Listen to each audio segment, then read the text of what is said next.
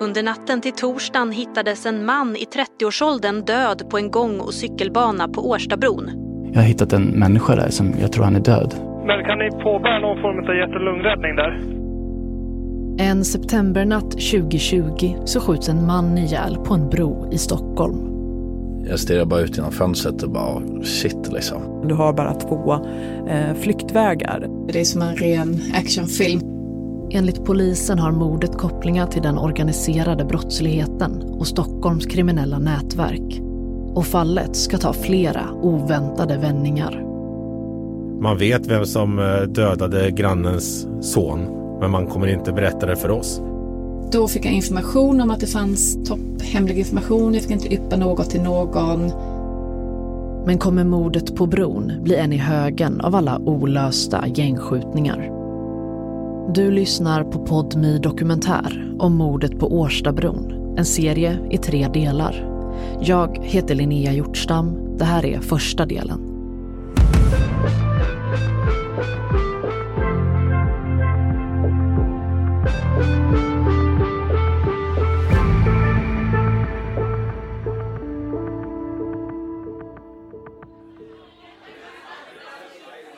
Det är eftermiddag, onsdagen den 16 september 2020.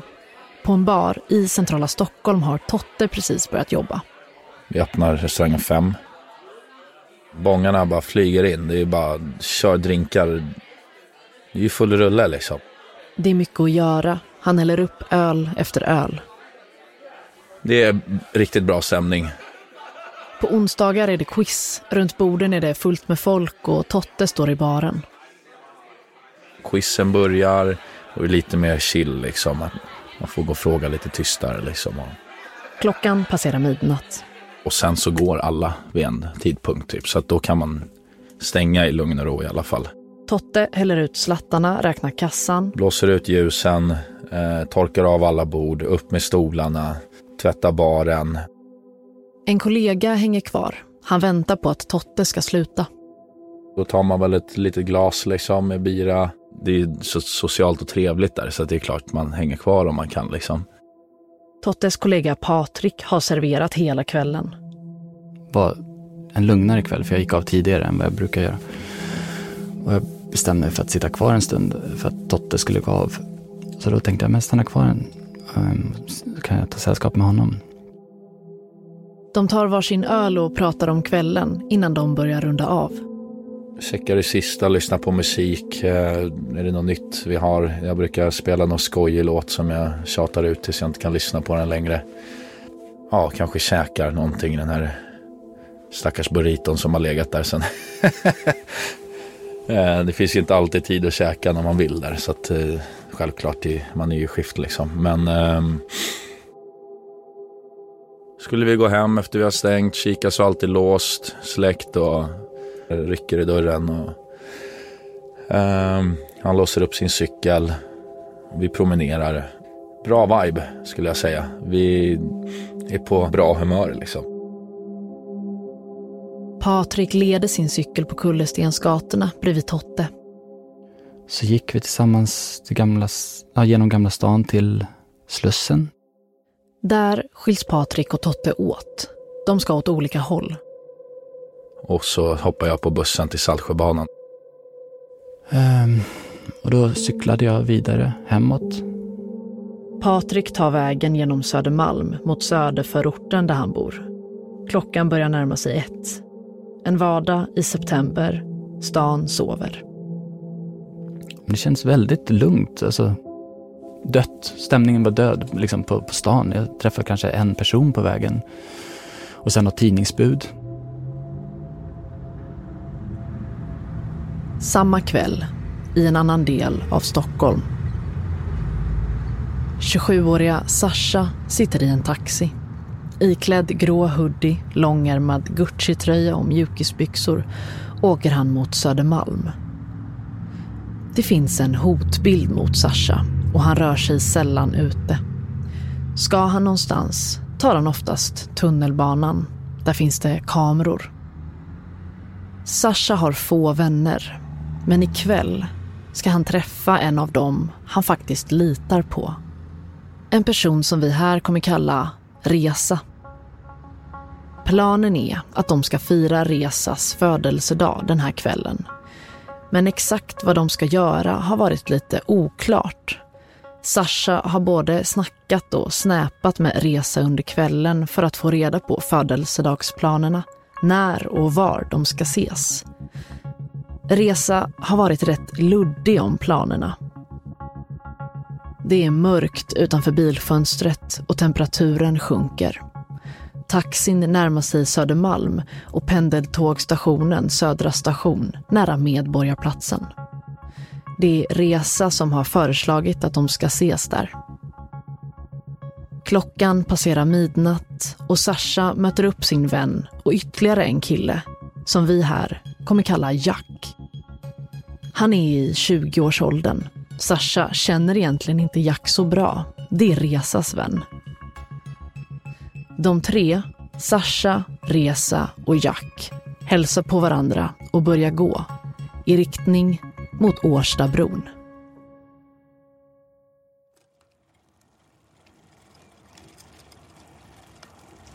Årstabron svänger, är det som en lång sväng. Klockan börjar närma sig ett. Patrik är snart hemma. Först ska han bara över Årstabron, en av broarna som binder samman Södermalm och Stockholms södra förorter. Så när jag kommer ut en bra bit, jag tror ungefär över de här holmarna, då börjar det svänga ganska tydligt. Bara halva bron och sen en lång uppförsbacke kvar. Då ser jag att det är någonting på vänster sida längre fram. Det var helt tomt på bron i övrigt. Och jag tänker att oj, kanske någon, jag vet inte, en sopsäck eller någon så svart sopsäck eller någonting. Det är någon klump där borta tänkte jag. Patrik ser ingen annan på bron. Han bromsar in med cykeln. Så kommer jag närmare och närmare och säger, men det är någon där. Och då tänker jag, kanske någon som har varit full, ramlat eller vilat eller vad är det som har hänt? Nej, jag kommer närmare, nej men det ser inte så bra ut, tänker jag. På kvällarna där så är det många människor som klättrar över och eh, ja, drar graffiti på, på järnvägen där. Och det är ett högt stängsel så jag tänker, ah, shit, har han ramlat ner där? Alltså har han klättrat över? Vad är det som har hänt? Han slagit i huvudet. Han kommer väldigt nära personen som ligger på gångbanan. Det är mörkt och tyst på bron. Ställer mig en meter ifrån så ser jag liksom, det är, en, det är en människa som ligger där. Och jag ställer mig vid cykeln och ropar på honom och tycker att han, men nu, vakna nu, vakna. Hallå, skriker jag. Och ingenting, hans ögon bara fästa rakt ut i himlen så. Och så ser jag att han blöder i huvudet. Och jag blir skitstressad. Jag tänker, fan är det här?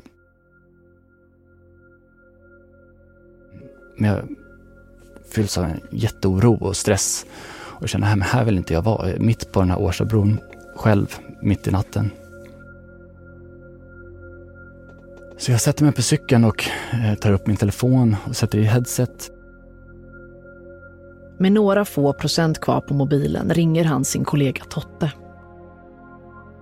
Han är en av mina närmsta vänner och när jag var där så kände jag att jag vill att han ska veta vad jag är, vad som har hänt. Han vet var jag bor, han vet vilken väg jag cyklar. Jag vet inte vad som händer, men det känns bra att han, att jag pratar med honom. Totte står och väntar på tåget på Saltsjöbanan. Precis när jag kliver på och sätter mig, lägger av mina grejer, då ringer Patrik mig. Jag har hittat en människa där som jag tror han är död. Han ligger med öppna ögon och stirrar ut. Jag måste hem, kan du ringa polisen?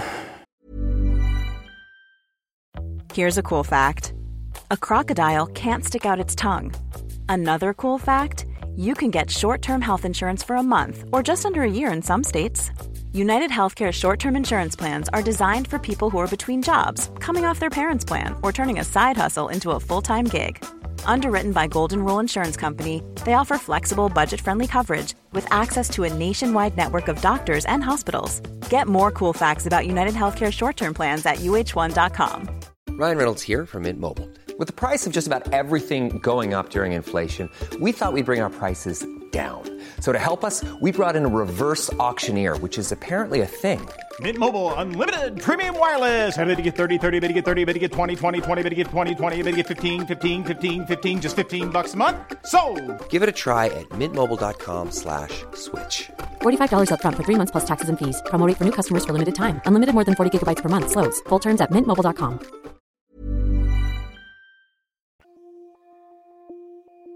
Jag stirrar bara ut genom fönstret och bara shit liksom. Bara, hur, hur, hur kan jag hjälpa till självklart? Ja, hejsan. Eh, Totte heter jag. Hej. Eh, det är så att min kollega, vi skulle cykla från jobbet eh, och, eh, och så skildes vi åt. Då cyklade han från Södra station till Årstaberg och på bron där över då ser han en man ligga med blod från huvudet och eh, uppspärrade ögon och livlös. Mitt på bron bara låg han. Mitt på Årstabron? Ja, precis. Klockan är prick ett när Totte ringer SOS Alarm. Det var alltså inte jag som såg Nej. det, utan det är min kollega då som... Eh, det låter ju väldigt obra kan man säga. Ja, verkligen. Ja, men han, han, han, han ropade på honom och bara hallå, hallå, hur... Men han svarade inte och låg med uppspärrade ögon. Och han är jättekänslig, min kollega, så han, han klarade inte av alltså, Han bad mig, han bara snälla Totte, kan du ringa? Liksom, Under tiden Totte pratar med larmoperatören cyklar Patrik snabbt från Årstabron. Jag ifrågasätter mig själv jättemycket. Varför ringde inte jag bara själv? Eh, varför stannade jag inte kvar? Eh, även om jag vet svaret att nej, jag, jag vill inte vara där. Men man, någonstans tänker man väl att man kan göra bättre. även i det här, sådana här situationer. Patrik har svårt att hantera situationen. Han bär på en traumatisk upplevelse från tidigare i livet som gör att han reagerar så här. Och han klarar inte av att ringa SOS Alarm eller stanna på platsen. Jag eh, kände mig väldigt trängd att stå där mitt på, på den där bron. Eh, det var inte en människa eh, runt omkring. Efter bron tar Patrik småvägar. Han väljer en annan väg än den han brukar ta. Jag tog inte den snabbaste vägen hem för att det är en jättelång uppförsbacke. Jag tror inte mina ben skulle burit där. Alltså jag, jag var jävla stressad. Jag ville bara hem. Jag hade en procent kvar på min telefon. Eh, tänkte jag vill inte vara kvar här. Samtidigt som Patrik cyklar hem glider ett ensamt pendeltåg genom Stockholm. Lokföraren på tåget har gjort sitt kvällspass och är på väg mot depån. Det pågår spårarbete på rälsen och lokföraren måste stanna vid en stoppsignal. När han blickar ut på gång och cykelbanan vid sidan av spåret ser han en man som stannat på bron. Mannen försöker titta in i förarhytten. Det är mörkt ute. Lokföraren ser inte så mycket av honom. Men mannen fortsätter att stirra in i tåget. Som att han försöker få lokförarens uppmärksamhet. Till slut öppnar lokföraren sin hytt. Mannen säger att det ligger en människa på marken. Lokföraren tittar dit och ser då samma man som Patrik cyklade ifrån några minuter tidigare. Svensk 112, vad inträffat? Ja, eh, hej. Jag jobbar som lokförare på NTR Pendeltåg. Mannen på bron ber lokföraren ringa 112. Klockan är sex minuter över ett. Eh, jag har stannat vid en stoppsignal och bredvid mig utanför tåget alltså, så är det en person som ligger medvetslös. Okej. Eh, på Årstabron. Ett högt stängsel skiljer pendeltåget från gångbanan. Lokföraren kan inte ta sig till den livlöse Och mannen. ni, ni får, han reagerar inte alls på tilltal? Nej, han, han reagerar inte alls. Nej, okej. Andas han någonting? Andas han? Lokföraren måste kommunicera med mannen som tidigare stannat honom samtidigt som han pratar med SOS Alarm. Han andas inte. Känner du på överläppen om han andas? Ja. Han vet inte. Det- är en... Han ser att man ser att han inte andas. Larmoperatören ger instruktioner till lokföraren. Eh, men kan ni påbörja någon form av hjärt och lungräddning där? Ursäkta. Kan du påbörja hjärt och lungräddning? Gör kompressioner. Lokföraren kan HLR, men han kan inte lämna tåget. Och mannen på bron vet inte vad han ska göra. Kanske inser han också att mannens liv inte kommer gå att rädda. Alltså personen som har stannat med honom vet inte riktigt vad han ska göra. Okej, säg åt honom att håll raka armar. Lägg den ena handen uppe på den andra. Ja. Och så trycka ner rakt i bröstet. Vet du hur gammal han är ungefär? Hur gammal personen är? Ja. Eh, hur gammal är personen tror du? Linan är brusig. Lokföraren och larmoperatören har ibland svårt att höra varandra. Vad sa du? Det är polisbil som har här. Ungefär tre och en halv minut in i samtalet kommer polisen. Okej, ja men jättebra. Då tar de över där. Ja. Jättebra att du ringde. Polisen påbörjar hjärt och lungräddning på den livlöse mannen. Allt fler polisbilar kör mot Årstabron och när ambulans anländer tar sjukvårdspersonal över. I 17 minuter kämpar de för att rädda mannens liv. Under natten till torsdagen hittades en man i 30-årsåldern död på en gång och cykelbana på Årstabron. Under natten inleddes en teknisk undersökning av platsen och under stora delar av torsdagen har Årstabron varit avstängd. Polisen har inlett en förundersökning gällande mord. Mannen på bron är Sasha. En ung man på väg att fira en kompis födelsedag. En polis på plats tror sig känna igen Sasha. Han jämför med en bild från polisens register och enligt fotot har Sasha en tatuering. Den stämmer överens och polisen kan identifiera Sasha redan under natten. Boende i närheten har hört höga smällar. Sasha har blivit skjuten med fem skott. Tre i ryggen, två i huvudet. Polisen har inlett en förundersökning om eh, mord alternativt dråp eftersom man inte kan utesluta brott som man säger. Mannen påträffades vid ett-tiden i natt av förbipasserande som larmade polisen. På brottsplatsen vid Sasha så hittas eh, två av hans telefoner. Det här är krimjournalisten Eva-Lisa Wallin. Det materialet går polisen igenom. Hon kommer att följa fallet från dag ett. Och tillsammans med det som familjen berättar om vad planen eh, för Sasha var den här aktuella kvällen så lyckas man ju lite grann gå i hans eh, fotspår och kartlägga vad han gör sina sista timmar i livet. I det här läget så vet polisen inte så mycket om själva mordtillfället. Både Patrik som cyklade förbi och lokföraren som ringde 112 kom ju dit först efter händelsen och såg inget av några gärningspersoner. Men polisen får in fler vittnesuppgifter. Bland annat så ska ett vittne ha sett två personer på bron strax efter skotten. Vittnet hade hört ljud som påminde om skott, blickat ut över bron från sitt fönster och då sett två personer röra sig där. Den ene ska enligt vittnet haft på sig en röd luvtröja och en beige rock.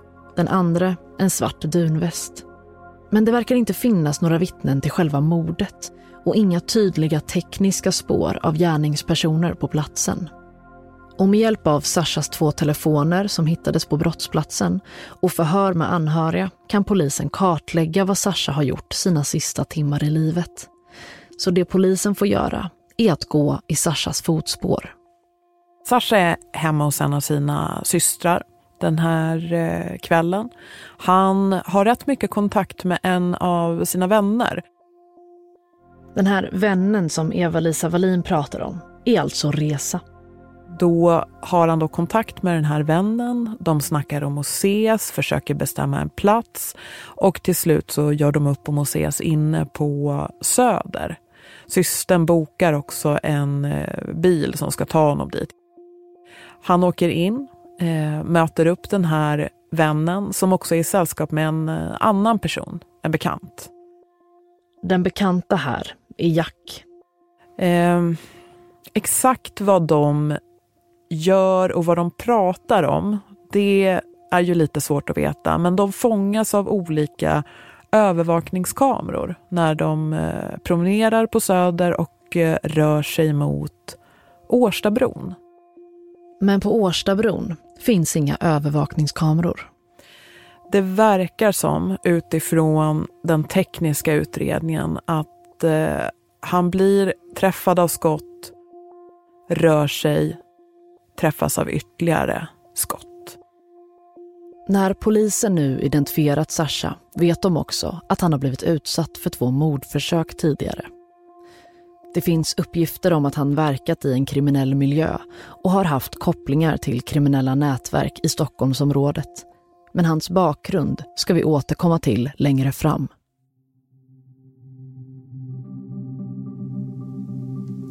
Det var egentligen en helt vanlig dag på jobbet. Åklagaren Lisa dos Santos sitter på sitt arbetsrum i Flemingsberg söder om Stockholm. Min närmsta chef kom förbi i korridoren och knackade lite försiktigt på dörren och frågade om jag hade tid att ta mig an ett, ett nytt ärende. Många kollegor och även jag hade ju redan ett antal ärenden att jobba med men eh, det behövdes då en åklagare för det här fallet. Det behövdes eh, inför eh, eventuella hemliga tvångsmedel som det kallas och det hade då skett ett mord på Årstabron några dagar tidigare. Jag hade ju själv i och för sig sprungit förbi en blodpöl på Årstabron när jag joggade där någon dag tidigare så jag kopplade ju ihop det här att det måste ju vara därifrån den här blodfläcken som jag själv sprang förbi att det är det som är då spåren efter det här mordet. Lisa dos Santos har många fall igång, men nu behövs en åklagare på det här fallet. En förundersökning är igång och polisen vill använda sig av hemliga tvångsmedel. Det kan till exempel vara telefonavlyssning eller att hämta in uppgifter om vilka som tidigare pratat i telefon med varandra och när de gjorde det. Men vad åklagare Lisa dos Santos inte vet när hon får det här på sitt bord är att det ska komma att bli ett unikt fall det trots att det till en början liknar väldigt många andra fall. Och Sasha är en av 25 personer som dör i en skjutning 2020, bara i Stockholm. I Sverige totalt det här året dör 47 personer i skjutningar. Utvecklingen har dominerat nyheterna de senaste åren. 2018 har varit ett år då de dödliga skjutningarna slagit rekord i Sverige. Över 40 personer har skjutits ihjäl i år och antalet skjutningar, varav många sker helt öppet ute på gator och torg, ja, de uppgår till nästan 300. Dödliga våldet med skjutvapen är högre i Sverige än resten av Europa. Det visar en ny rapport från Brottsförebyggande rådet. Under det senaste dygnet har tre skjutningar ägt rum i Stockholm. Det första ämnet ut är kriminaliteten. Fler poliser, fler kameror. Vi har för svag lagstiftning i Sverige. Vi måste bort ifrån det här med saft och bullar, att vi bjuder grovt kriminella på pizza, att polisen knäböjer inför farliga människor. Alltså det har varit 232 skjutningar i år. Det är 232 för många. Mellan 2012 och 2021 har antalet konstaterade fall av dödligt våld där skjutvapen använts ökat från 17 fall 2012 till 45 fall 2021. Och enligt Brottsförebyggande rådets statistik från 2021 är Sverige värst i Europa vad gäller dödligt våld med skjutvapen. Mord i gängkriminella miljöer begås ofta med skjutvapen och de är svårutredda. Inblandade håller tyst och man saknar ofta kommunikation mellan de misstänkta. År 2020, året då Sasha skjuts till döds, leder 53 av 385 anmälningar om skjutningar till fällande domar enligt polisens statistik. Det är jättemånga komponenter i det där och det är ju inget som eh, vi inte jobbar med med, med, med full kraft, men det är svårt. Det här är Ted Esplund. Han är polis vid underrättelseenheten på den nationella operativa avdelningen NOA. Eh, personer som utför dådet eh, ska helst inte ha någon koppling till den här. Det ska inte finnas i dens närhet, det ska inte finnas konflikten, utan man eh, blir ju då inhyrd som utförare och så försvinner man iväg. Det är kanske är enda kontakten som den huvudmannen, den vi förstår underrättelsemässigt ligger bakom att mordet ska ske den har ingen som helst i övrig kontakt med den här utföraren. Så det finns liksom inga trådar att dra i. Eh, sen är det ju också det som är omskrivet med tystnadskultur att det, det, är klart att runt om i de här miljöerna så är det ju fullständigt klart vilka som har begått brotten. Men det är aldrig någon som kommer att, att berätta det för oss. Eh, så att det är ju en sak. Och sen är det ju, vilket det givetvis ska vara, men det är ju väldigt höga beviskrav. Och, och det råder inget tvivel om att det, så fungerar en rättsstat och det är åklagare ihop med polis som ska, som ska eh, se till att det inte finns något rimligt tvivel vem som är gärningsman. Problemet med att utreda gängmord har varit mycket uppmärksammat. I debatten lyfts ofta att gängen själva utkräver hämnd när morden förblir ouppklarade. Idag handlar det om uppklarningen som nått nya bottenrekord när det gäller skjutningar i kriminella miljöer. Här går de allra flesta mördarna fria idag. Bara vart femte gängmord med skjutvapen klaras upp enligt polisen. Och uppklarningsgraden för dödligt våld som begås med skjutvapen i Sverige är lägre än vid andra typer av dödligt våld. Det är klart att vi inte är nöjda med, med de här låga uppklarningsprocenten även om, även om eh, jag, jag vet varför och ser svårigheten. Ted Esplund, polis på NOA, igen. Eh, det finns ingen annan än vi som har uppdraget att eh, se till att vi uppfyller det som krävs för fällande dom. Så att vi måste jobba på massa olika täter. Dels bli bättre på insamlandet av bevis, alltifrån fysiska till digitala spår. Och vi måste samtidigt då försöka gemensamt med andra intressenter i samhället få, få bort det här att man vet vem som eh, dödade grannens son, men man kommer inte berätta det för oss. Eh, man måste börja få tillbaks civilkuraget där man står upp för, för det här och ta bort den här eh, upplevda gangsterkulturen, att man inte ska gola eller vad de nu snackar om för att eh, vi ser ju hur lite lojalitet ändå är värt. Den man tror att man skyddar kan lika gärna vara din baneman imorgon. Krimjournalisten Eva-Lisa Wallin har länge följt och bevakat utvecklingen. Sverige är ett av de länder som tyvärr är drabbat av eh, väldigt många mord med eh, skjutvapen.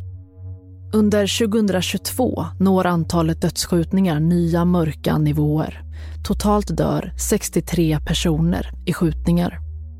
Att det sker en skjutning, alltså ett mord med skjutvapen i offentligheten är kanske tyvärr inte så himla ovanligt när man kollar på de här morden. Men däremot själva platsen, nästan mitt på Årstabron, är ju ett rätt eh, udda val av plats. Det är svårt att ta sig därifrån. Du måste antingen liksom gå ena eller andra vägen. Du har bara två flyktvägar. Så det är speciellt. Trots att det bara finns två flyktvägar som gärningspersonen eller personerna kan ha tagit från platsen ser åklagare Lisa dos Santos att det finns andra saker som talar emot en enkel lösning av fallet. Det stod ju klart från början att det här var ett mord som hade begåtts i en gängkriminell miljö. Och jag som har jobbat i ett antal år med grova brott vet ju att det är rätt typiskt i de här utredningarna att vi inte särskilt ofta får människor att prata och att vi inte heller har tillgång till någon kommunikation mellan brottsaktörer. Så att det är en uppförsbacke man har redan inledningsvis. I flera medier, däribland Dagens Nyheter och SVT, har Sasha kallats för gängledare och en ledargestalt i ett av Stockholms kriminella nätverk. Sasha är dömd för bland annat rån, narkotikabrott, misshandel och vapenbrott. Enligt polisen ska han tidigare ha varit del av ett kriminellt nätverk. Han har avtjänat fängelsestraff och fått ungdomsvård under uppväxten.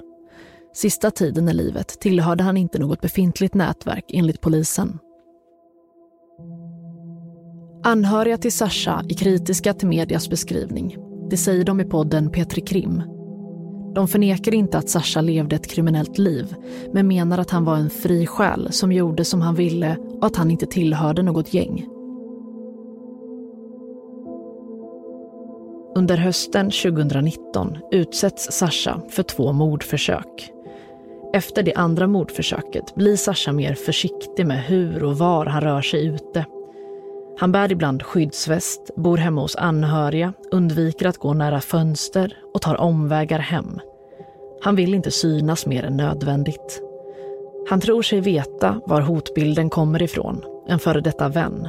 Det berättar han också för en familjemedlem. Enligt familjen som vi har varit i kontakt med under arbetet med den här dokumentären ska Sasha ha försökt lämna det kriminella livet bakom sig.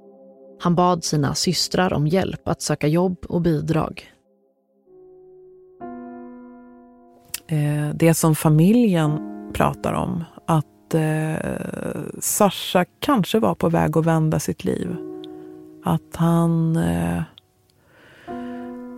var på väg i en annan riktning. Kanske bort från det kriminella. Det där är ju svårt. Krimjournalisten Eva-Lisa Wallin som intervjuade familjemedlemmarna för podden Petri Krim. Eh, och det är inte helt lätt att bara klippa alla band på en gång. Men eh, man undrar ju vad det hade liksom blivit av det. Han hade också träffat en, en tjej och verkade vilja ha liksom ett nytt liv med henne. Och det kommer vi tyvärr aldrig få svar på, vad det hade blivit av det. Veckorna går, utredningen fortsätter, men det är svårt. Vittnesuppgifterna om två personer på bron, övervakningsfilmer från Södermalm och Sashas telefon är viktiga pusselbitar för polisen. Och det de vet om Sashas kväll gör att de misstänker Resa och Jack. Det är de som har fått in Sasha till stan och har setts med honom på Södermalm innan mordet. De här sista timmarna så eh, träffar han ju onekligen den här vännen, har mycket kontakt med den vännen på telefon, framförallt på Snap. Och eh, det finns ju också då övervakningskameramaterial från hur de har rört sig på Söder. Och det gör ju den här vännen till Sasha och även den här då andra personen, den som var mer av en bekant, väldigt intressanta för utredningen. Den 10 november 2020, knappt två månader efter mordet, agerar polisen på misstankarna. Polisen beskriver att man utfört ett intensivt utredningsarbete under de senaste två månaderna och på tisdagen gjorde man tillslag på flera adresser i länet. Gripandena gjordes inom arbetet som Stockholmspolisen driver mot den grova och organiserade brottsligheten. Och en av de anhållna är Sashas vän, Resa. Vännen som fyllde år, vännen Sasha litade på. Resa misstänks nu ha lurat in Sasha i en dödsfälla. De blir eh, misstänkta och eh, häktas också under hösten. Ja, både Resa och Jack häktas alltså, tre dagar senare. Polisen har gjort framsteg, men motivet, vad som kan ligga bakom brottet, är oklart. Båda är kända av polisen sedan tidigare. Resa är äldre och har mer brottslighet med sig. Jack är den yngre av dem. Inte så värst mycket på det kriminella CVt sedan tidigare. Men eh, som sagt, bekant med Sasha. Enligt åklagaren Lisa dos Santos och utredande polis sägs Jack tillhöra en kriminell gruppering i Årsta. En kriminell gruppering som även Reza anses tillhöra. Han är ungefär jämnårig med eh, Sasha, känner honom sedan ett antal år. Tidigare dömd för brott, eh, också ansedd av polisen som en eh, rätt eh, farlig, oberäknelig person. Eh, när han grips så finns det en speciell markering eh, hos polisen om att man ska vara rätt försiktig gällande honom. Polisen gör husrannsakningar och fortsätter att söka efter bevis. De beslagtar datorer och mobiltelefoner. En av Jacks telefoner är krypterad och polisen kommer inte åt det som finns på den. Telefonen Resa använde under mordnatten hittas inte. Han ska ha skaffat en ny telefon med ett nytt nummer dagen efter mordet.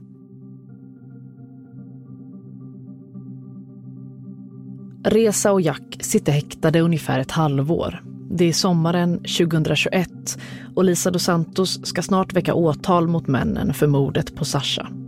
Hon tycker att bevisningen hon har håller. Jag har bestämt mig någon vecka tidigare eller några veckor tidigare att väcka åtal mot två av de misstänkta. som vi hade ringat in på bron. Och bara att komma till åtal i gängskjutningar är en stor framgång med så få brott som klaras upp. Så att där var vi. Vi hade preliminärt bokat förhandlingsdagar inför då en, en stundande förhandling. Men ett plötsligt samtal kommer emellan. Och sen får jag då ett eh, samtal av en vicechef på en annan åklagarkammare som sysslar med lite mer internationella frågor. Och blev ombedd att lägga ut mina telefoner från tjänsterummet. Kollegan ringer upp på Skype. Lisa dos Santos lägger sin privata mobil och jobbmobil utanför rummet. Det var uppenbarligen något väldigt hemligt och det hade aldrig hänt mig tidigare. Det är ovanligt att cheferna från andra åklagarkammare ringer till enskilda åklagare. Dos Santos har hög puls. Jag blev supernervös och eh, tänkte först att nu är det jag som har eh, gjort något fel. Jag kunde liksom inte placera det här på något annat sätt. Men eh, då fick jag information om att det fanns topphemlig information. Jag fick inte yppa något till någon. Och det togs upp att FBI hade någon hemlig operation på gång. FBI har alltså arbetat med en hemlig operation och svensk polis har varit en del av den under flera månader. Det som sägs nu i Skype-samtalet är det ytterst få personer som vet om. Så att eh, jag fick alltså då information om att det vi tidigare varit utan, det vill säga kommunikation mellan de misstänkta, nu plötsligt fanns. Och i elfte timmen dessutom. Det finns chattar mellan de misstänkta för mordet på Sasha. Chattar som kommer att sätta ett helt nytt ljus på utredningen. För nu kommer Lisa dos Santos kunna läsa svart på vitt att mordet på Sasha var ett beställningsmord och väldigt noga planerat. Det var ju dubbelt. Dels att man fick reda på att det fanns en sån här världsomspännande operation. Det hände ju inte heller särskilt ofta FBI inblandade. Det är som en ren actionfilm såklart, men att det också berörde mitt mordfall.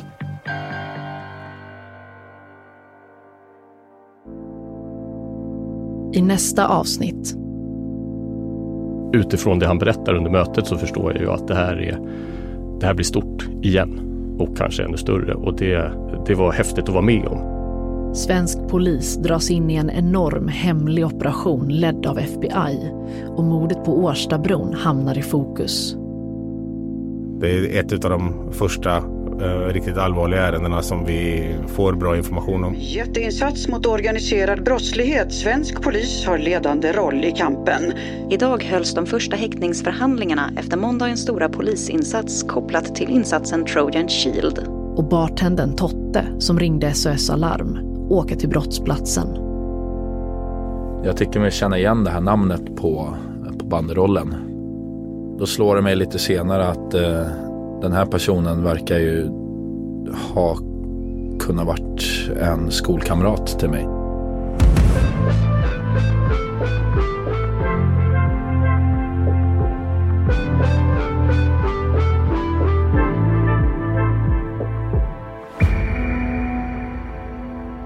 Du har lyssnat på del 1 av Podmi Dokumentär om mordet på Årstabron.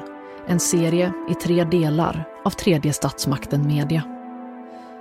Producent Filip Bom. Ljudmix av Fredrik Nilsson. Jag heter Linnea Hjortstam. Exekutiv producent på Podmi är Emilia Melgar Arnheim. Ljudklippen du har hört kommer från Sveriges Radio och Expressen. Vi har sökt Resa och Jack, som egentligen heter något annat.